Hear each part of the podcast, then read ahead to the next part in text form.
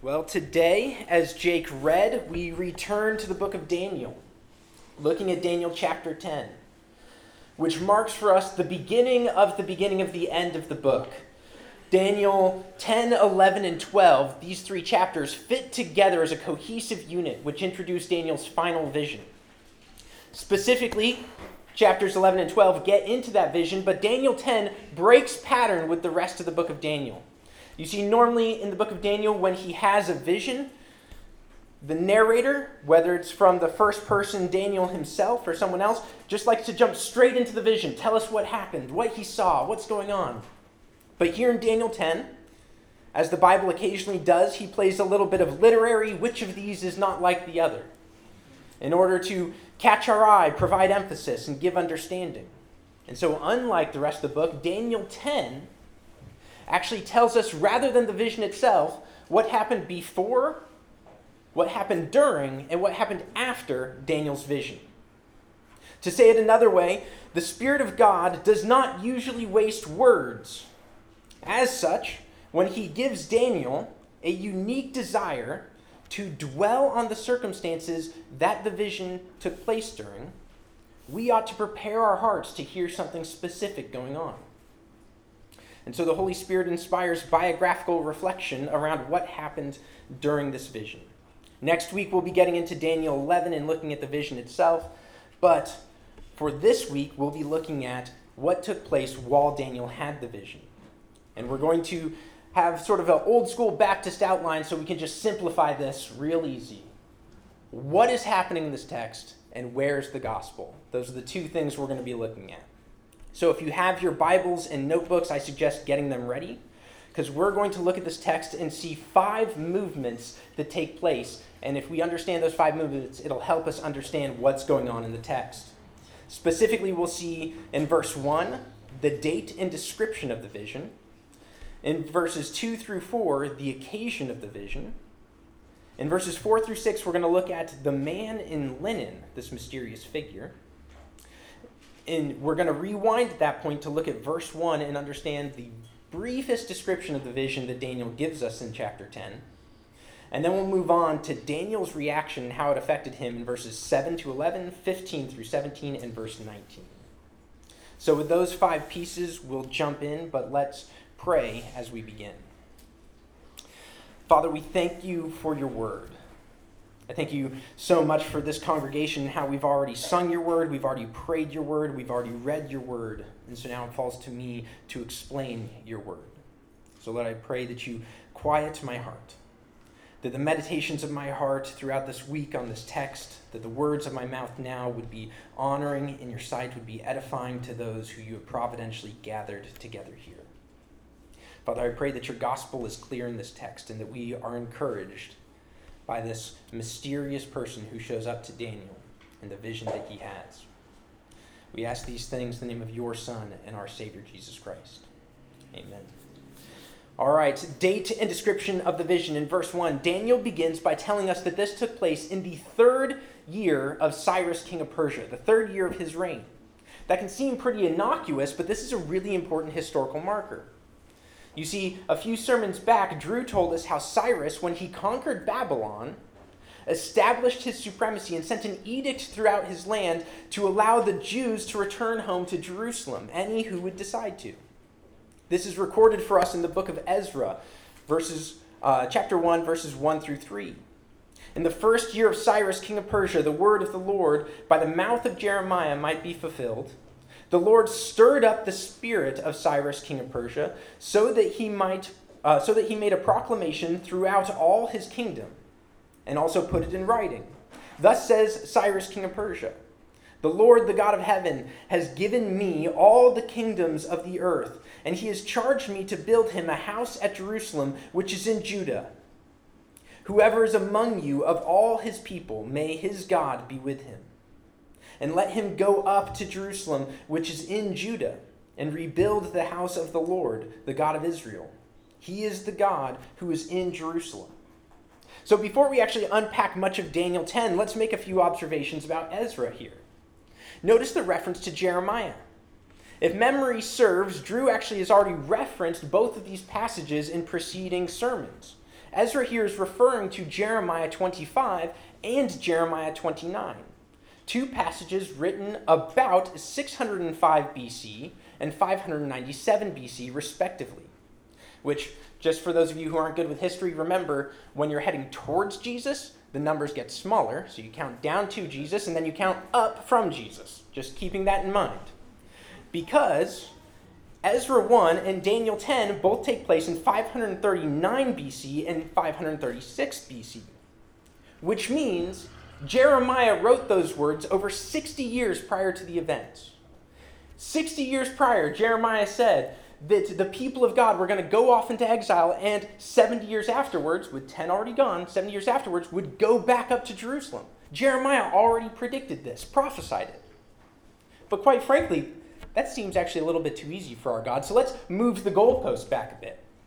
Do you know where the first reference to Cyrus, chronologically speaking, is in the Bible?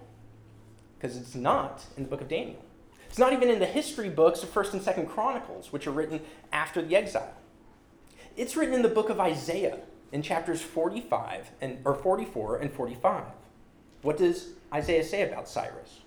Well, after prophesying to his people about the coming wrath of God for Israel's faithlessness, Isaiah says this Who says of Cyrus, He is my shepherd, and he shall fulfill all my purposes, saying of Jerusalem, She shall be built, and of the temple, Your foundation shall be laid.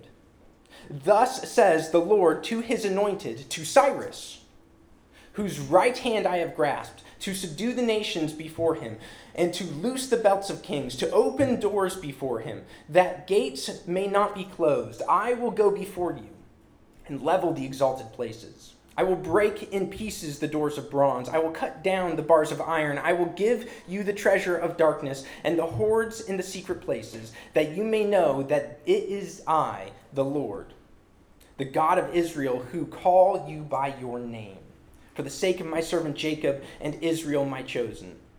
I call you by your name. I name, I name you, though you do not know me. Did you catch what Isaiah just said? Cyrus shall fulfill God's purposes. Cyrus shall tell Jerusalem to be built and build a temple to God there.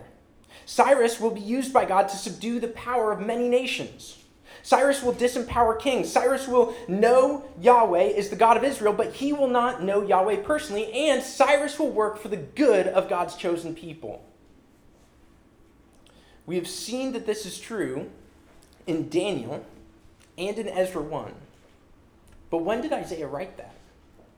One commentator notes Isaiah was called a prophet, or was Isaiah was called to prophetic ministry in the in the year King Uzziah died. Scholars compute that this year is 739 BC. His ministry extended some 60 years, though, to the reign of Jotham, Ahaz, and Hezekiah. According to the tradition, Isaiah died a martyr's death in 680 BC. Which means if Isaiah 44 and 45 were the last things that Isaiah wrote before he died, which they were not, by the way, they would have been written 680 BC. That's 141 years prior to Ezra 1, prior to Cyrus coming to the throne. 141 years. For historical reference, for those of you who are good with uh, events rather than numbers, that would be like somebody writing the Declaration of Independence and then prophesying World War I. That is 141 years between those two. Or for us today, it would be like predicting the President of the United States in 35 election cycles from now. Nobody could do that. We can't even predict what will take place next year. 2022, what will that hold? I don't know. There is no way with this sort of accuracy that you could get this prediction right unless you predicted it through God. Unless it was God's power and God's knowledge which came through your lips. So that might be sort of a long digression from our text in Daniel 10, and I apologize for that. Uh, in fact, we better move back to Daniel 10 before I get up on my soapbox and we have two sermons this morning. Uh, Ezra 2, though, before we go back, 64 tells us that approximately 42,360 people took up Cyrus's offer. So approximately 42,000 people go back to the promised land. Yet, two years after returning to Jerusalem, they have become disappointed. A commentator notes that they had come back with high hopes of returning to the promised land and rebuilding God's temple. After all, that's why Cyrus sent them back. But the Samaritans who lived there opposed their plans and did everything possible to make their lives miserable. This same commentator goes on to point out we read in Ezra 4 4 that the people of the land discouraged the people of Judah and made them afraid to build. Thus, the work ground to a halt. This news would certainly have reached Daniel and plays into what we see next. In Daniel verses in Daniel 10 verses 2 through 4, we see that Daniel is mourning. And he shows this in fasting. He keeps himself from certain delicacies, meats and things like that. And this mourning period lasts 3 weeks during the first month. Commentators note that this fast, therefore, would have taken place during and extended beyond the celebration of Passover, which is usually accompanied not by fasts, but by feasts. It suggests then two things that Daniel's mourning is related to the state of Jerusalem and the frustration of the work desired to be done there. Daniel, in awareness of what is taking place with his brothers away from where he is, his brothers who have returned home, fasts with them for solidarity. But also, the text implies that Daniel fasts in light of what he saw in Daniel chapter 8 that the temple would be rebuilt, but then shut down, and religious observance of the Jewish traditions would be cut off. That people would not be able to celebrate Passover in the future. And Daniel then fasts in solidarity with the future Israelites as well. And in this time of religious mourning, mourning and fasting for God's name and God's city and God's temple and God's people, present and future, the events of our chapter take place. What are those events? Well, first we have the arrival of the man in linen, verses 4 through 7. On the bank of the Tigris, Daniel looks up and sees someone, a majestic figure described the following ways a man clothed in linen, which, by the way, are usually the garments of priests, according to Leviticus 16:4, and often what people describe angels as appearing to be clothed in, like, for example, in Ezekiel 9:2. He also has a belt of fine gold, symbolic of royalty and wealth.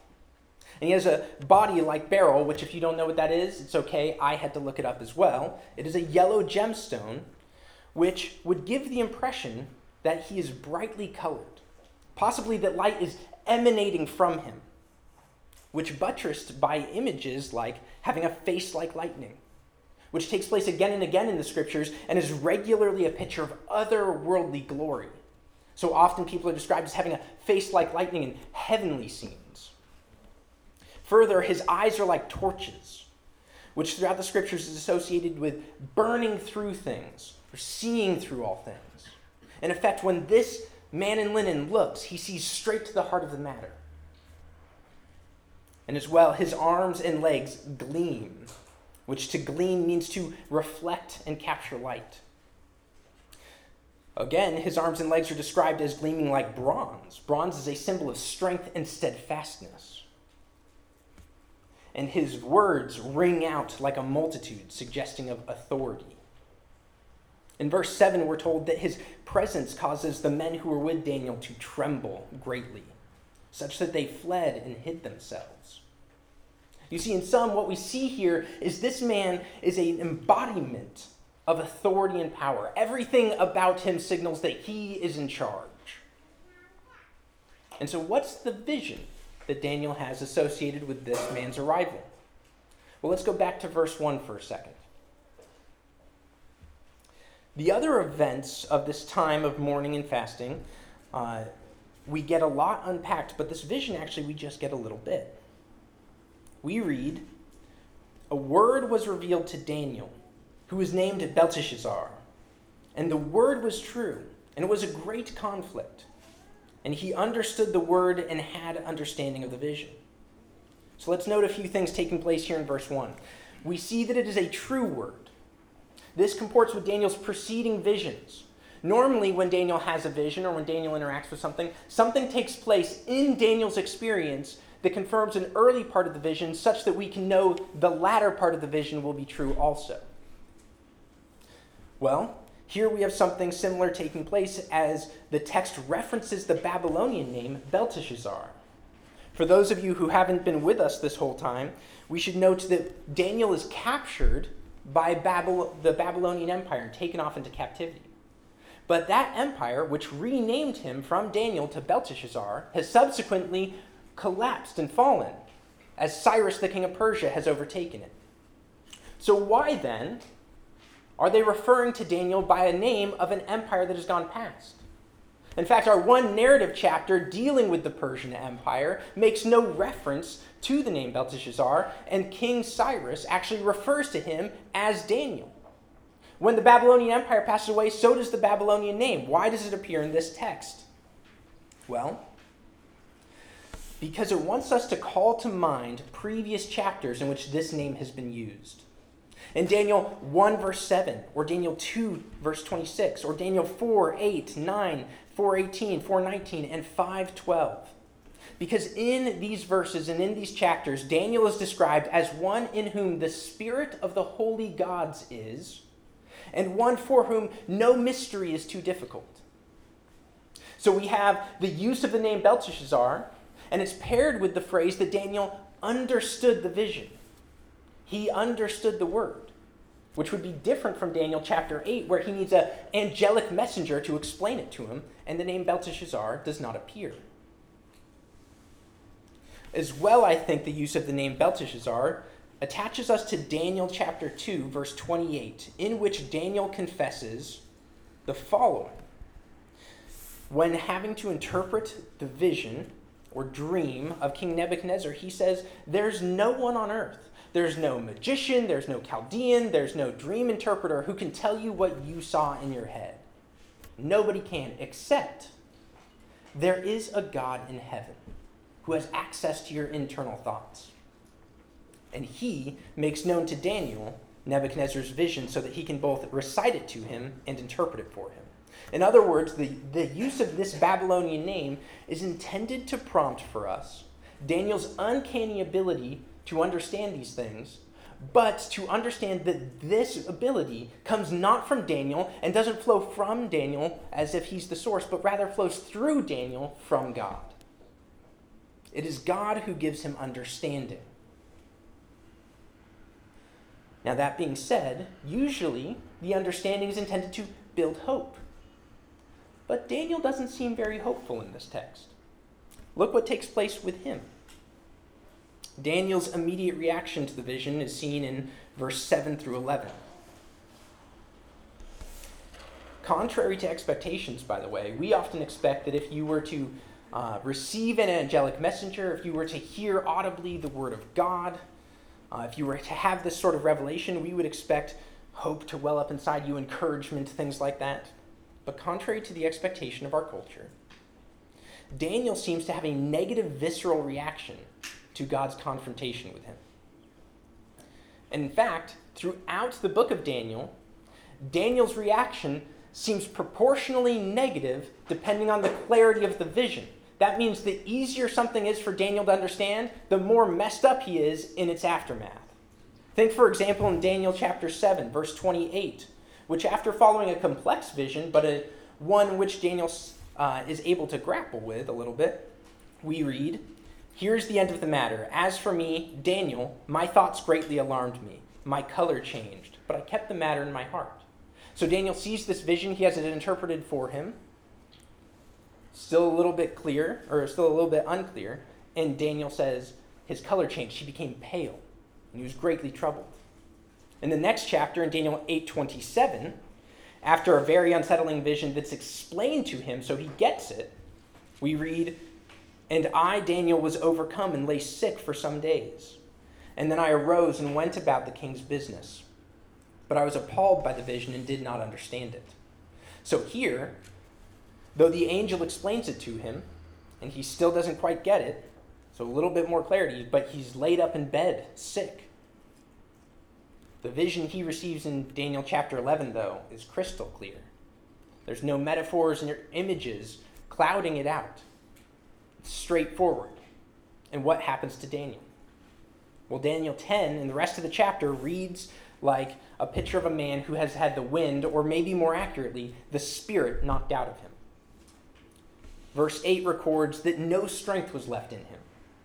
Verse 9 says he fell on his face. Again, verse 9 says he fell into a deep sleep with his face on the ground. Daniel notes that a hand had to lift him up and set him on his hands and knees, where in that position he trembled. Then a voice speaks to him and encourages him to stand, and he is able to get to his feet. But in that position, he trembles too in verses 10 and 11. Verse 15 then records that he's mute and unable to speak. And when he is strengthened such that he can open his mouth and words can come out, he speaks of how his strength has left him. And Daniel 10:17 records, "How can my Lord's servant talk with my Lord? For now no strength remains in me and no breath is left in me." See that he has had the wind knocked out of him. Daniel's struggles only subside when he is strengthened by this majestic figure in linen. So let me make two points of application here, which normally I would save to the end. But for the sake of the teachable moment, we should point out that hearing from God and encountering God's messenger is not usually a pleasant experience. You see, this can be true for us today, not just for Daniel encountering the man in linen. I mean, who among us has not known the real difficulty and the real struggles of reading the Bible and having the Holy Spirit use it as a mirror to show us our sin? To show us our shortcomings. You see, when we see through the scriptures clearly, we struggle most fervently. In honesty, brothers and sisters, it's likely one of the reasons why we take care to insulate ourselves with busyness, making sure that we can't actually encounter the cold shock of the Word of God. I mean, when was the last time you let God speak to you in the Scriptures? When was the last time you prayed and asked God to prepare your heart to hear His Spirit in the words of a sermon? Or let me reframe it. How frequently do you find yourself in prayer and confession after your time of reading the Scriptures? How frequently do you meditate on God's message for you in a pastor's sermon versus thinking about how that sermon would be great for your son or your daughter, your brother, your sister, your parent, or your friend, your wife, or your husband? Encountering God's Word, encountering God in His Word, can and should level you, destabilize you, knock you off balance, take the wind out of you. But neither Daniel nor any disciple of Jesus is ever left to him or herself to pick up the pieces after such an encounter. Daniel, throughout the scriptures, always finds that God gives him the resources, whether an angel from heaven or the pre incarnate Christ himself. Daniel always has divinely administered recovery and is always helped to respond to God's revelation. So too with us. We worry that we'll get knocked down or knocked out by the word but you're filled with the Spirit if you follow Christ. You have what you need in God to recover from a real, authentic encounter with His Word. Back to our text in the last issue of Exposition to look at, which leads us into difficult territory for a church like ours. You see, it encounters the topics of angels and demons. And there's much to say on this topic, and quite frankly, I just simply do not have time to do it justice. So let me just ask that we all allow the words of Christian philosopher and theologian C.S. Lewis to chasten us away from two extremes when we think about these things. In the preface to the book Screwtape Letters, Lewis writes the following there are two equal and opposite errors into which our race can fall about devils. One is to believe in their or one is to disbelieve in their existence. The other is to believe and to feel an excessive and unhealthy interest in them. they themselves are equally pleased by both errors.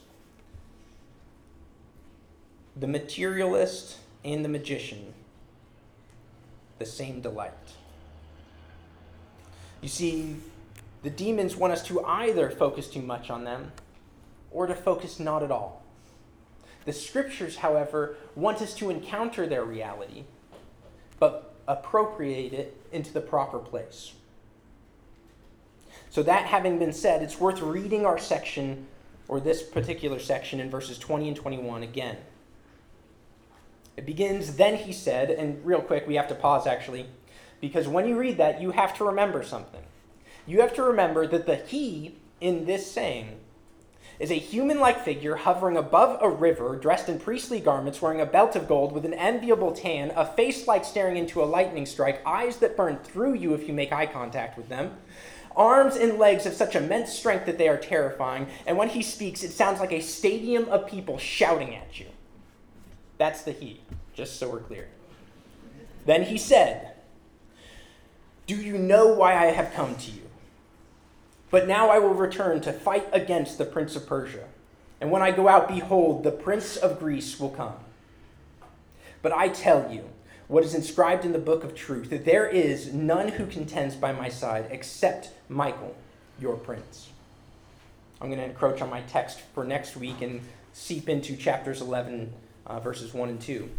And as for me, in the first year of Darius the Mede, I stood up to confirm and strengthen him and now I will show you the truth. So let's try and get a handle on what was just said here. The first thing that takes place is Daniel is asked, Do you know why I have come to you? Well, we actually get the answer to that in 1021 and 11.2, where it says, I will tell you what is inscribed in the book of truth. Now I will show you the truth. This angel, or this character, has appeared in order to tell Daniel what is true, particularly what is true about the future. Second, this figure is in a metaphysical conflict with a demonic counterpart associated with the empire of Persia. In honesty, I reached this part in my sermon, stared at my screen for a little bit, and I thought, what in the world do you say to people about that text? And so I sat staring as minutes passed and then I realized, you know, it's actually pretty easy.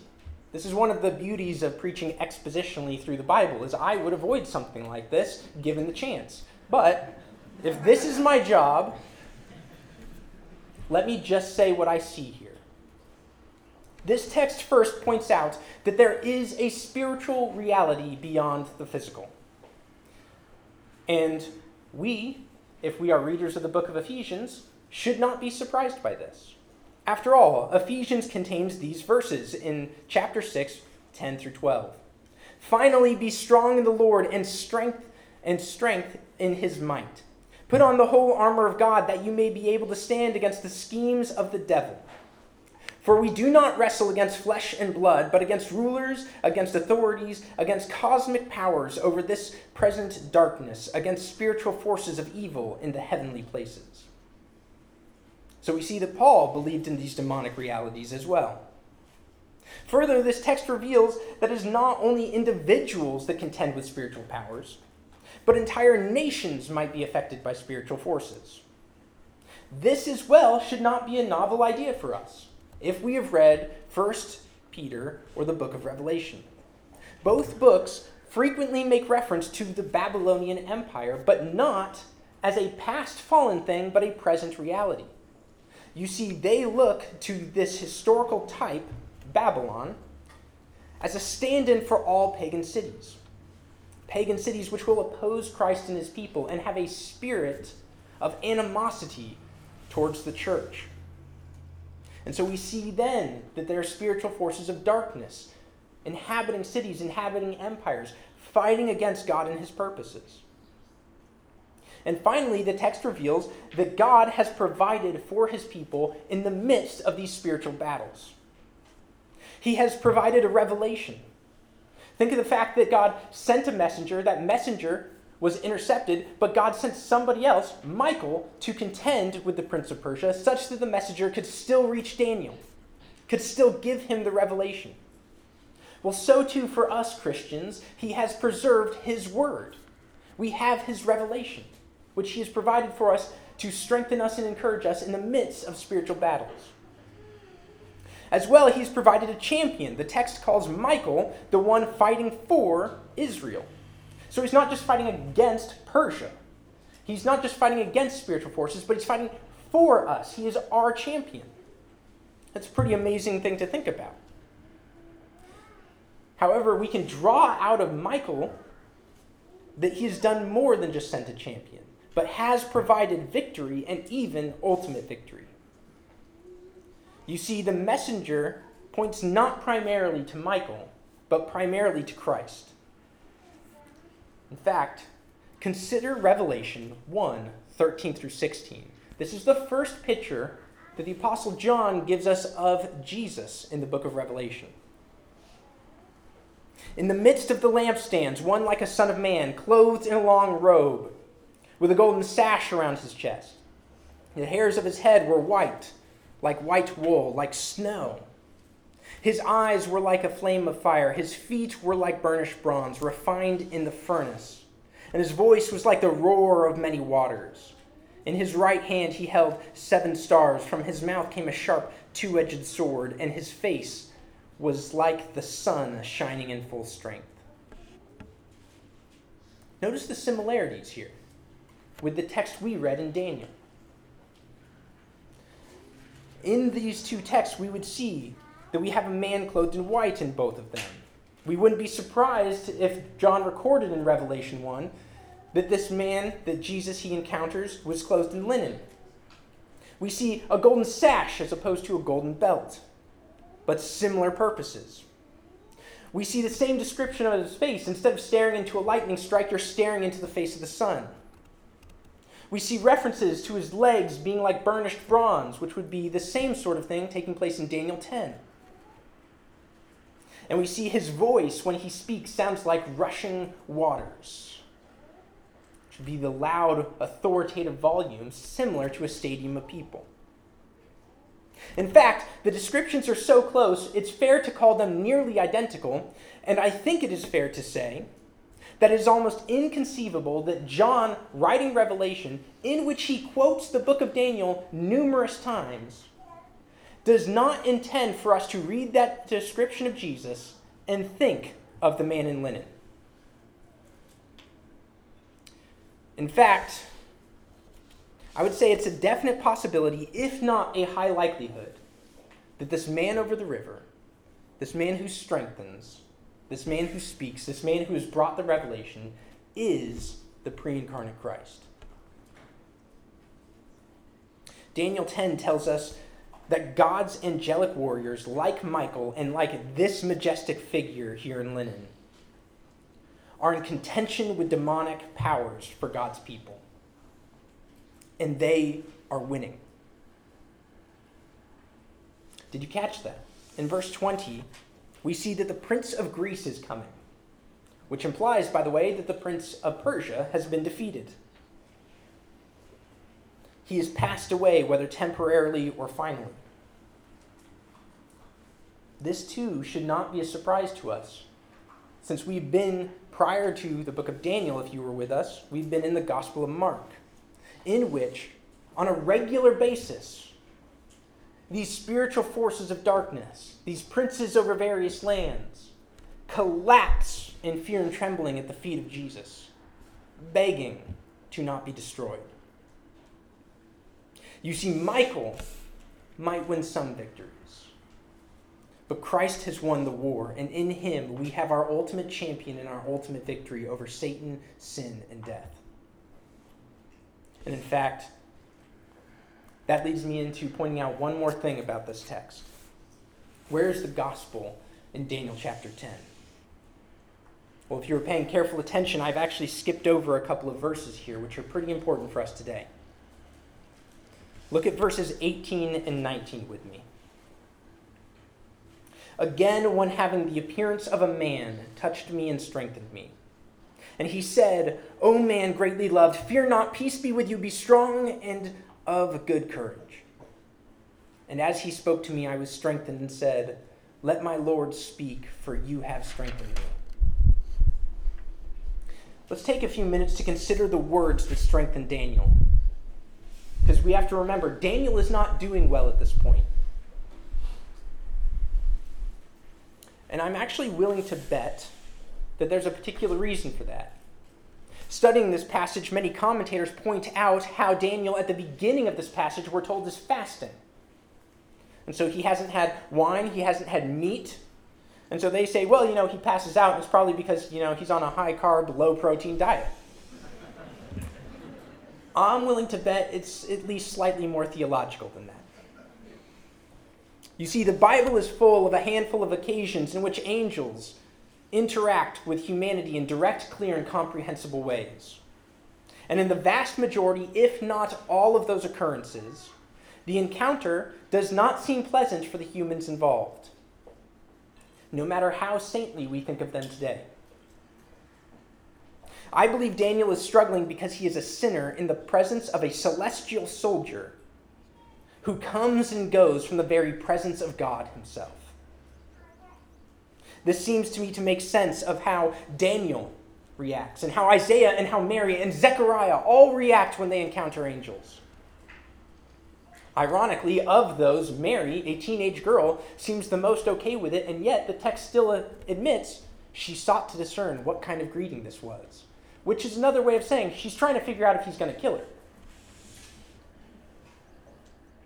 You see, encounters with angels usually bring varying amount of fear. Yet, in the book of Revelation, we would see that the saints, never described as any of the most glorified people we would lift up in Scripture the Marys, the Pauls,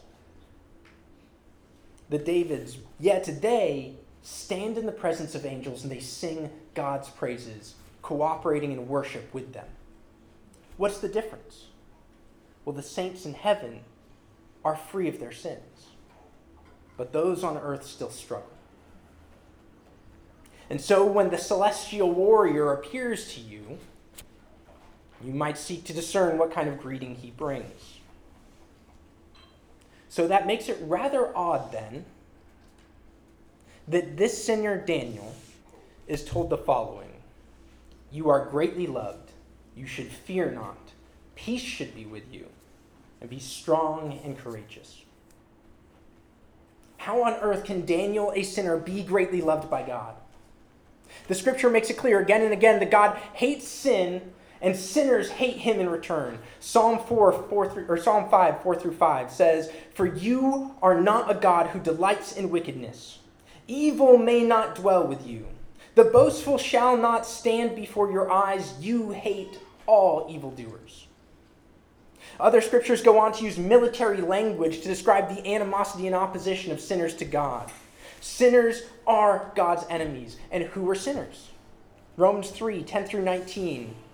None is righteous, no, not one. No one understands, no one seeks God. All have turned aside. Together they have become worthless. No one does good, not even one. Their throat is an open grave. They use their tongue to deceive. The venom of asps is under their lips. Their mouth is full of curses and bitterness. Their feet are swift to shed blood. In their paths are ruin and misery.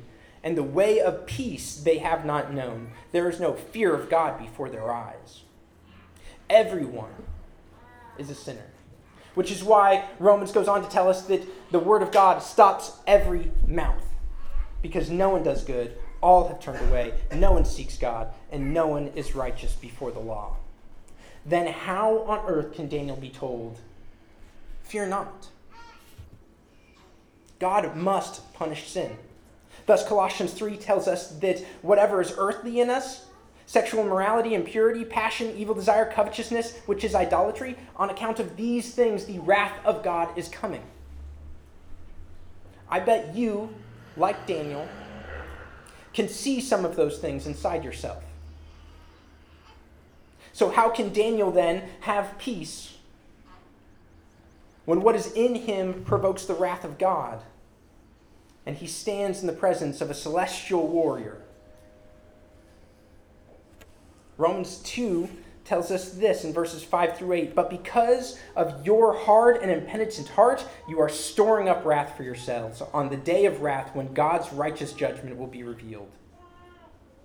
Goes on to say, He will give eternal life to some, but to those who are self seeking and do not obey the truth, but obey unrighteousness, there will be wrath and fury. Or how or where can Daniel then find strength in the face of a guilty verdict? Before a God who says in Deuteronomy 32 35, Vengeance is mine and recompense. For the time when their foot shall slip, for the day of their calamity is at hand, and their doom comes swiftly. No wonder Daniel faints. No wonder he trembles. No wonder he struggles to stand. And no wonder he finds himself speechless in the presence of the man in linen. Where will he find strength to, to speak? Where will he have strength to act? How is it that he can even live? And yet he does live and he is strengthened. And he does gain courage because he can have peace with God, and so he needs not fear. Because God loves him. How is that even possible?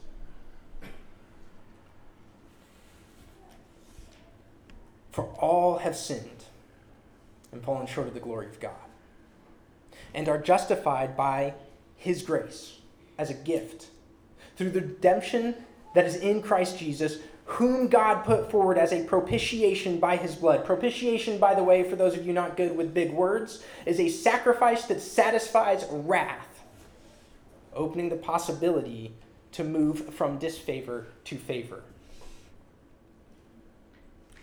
Goes on to be received by faith. This was to show God's righteousness because in his divine forbearance he had passed over former sins it was to show his righteousness at the present time, so that he might be both just and the justifier to the one who has faith in Jesus.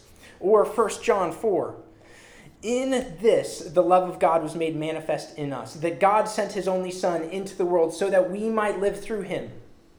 In this is love.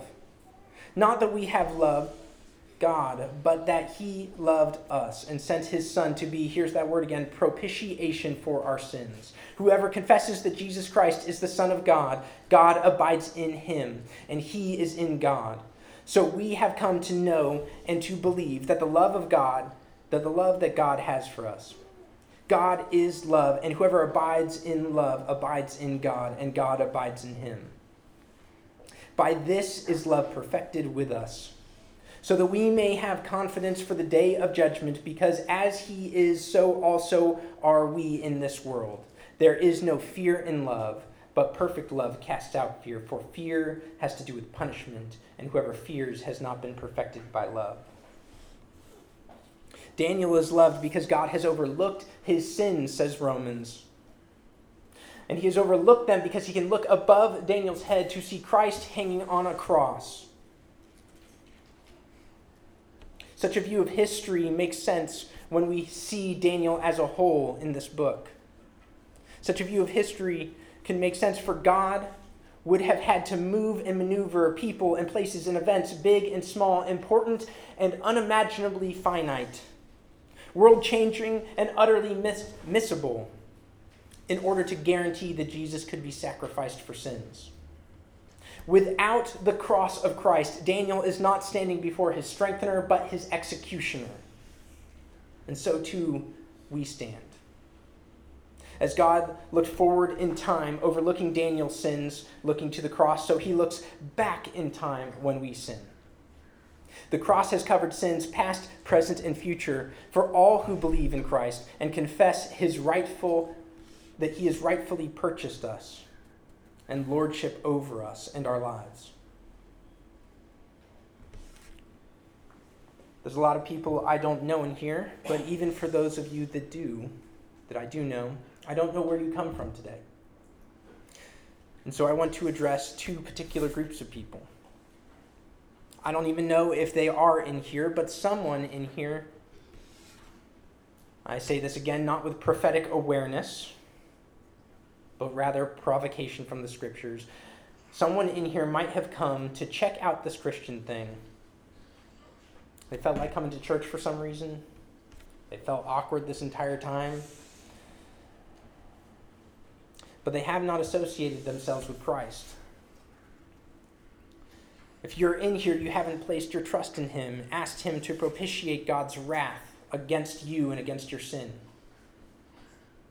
I would simply ask you, if you're here, to consider that the Bible states clearly, as I did, as I read moments ago, that before God you are a sinner, incapable of meeting His extraordinary and yet justified qualifications. And if you stay in your sins, He will give you justice for them.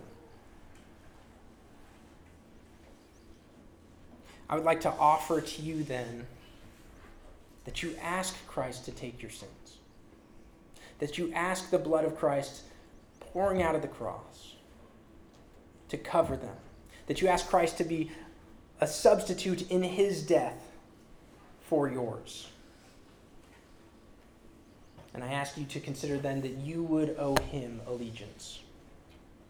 Your life would have been purchased.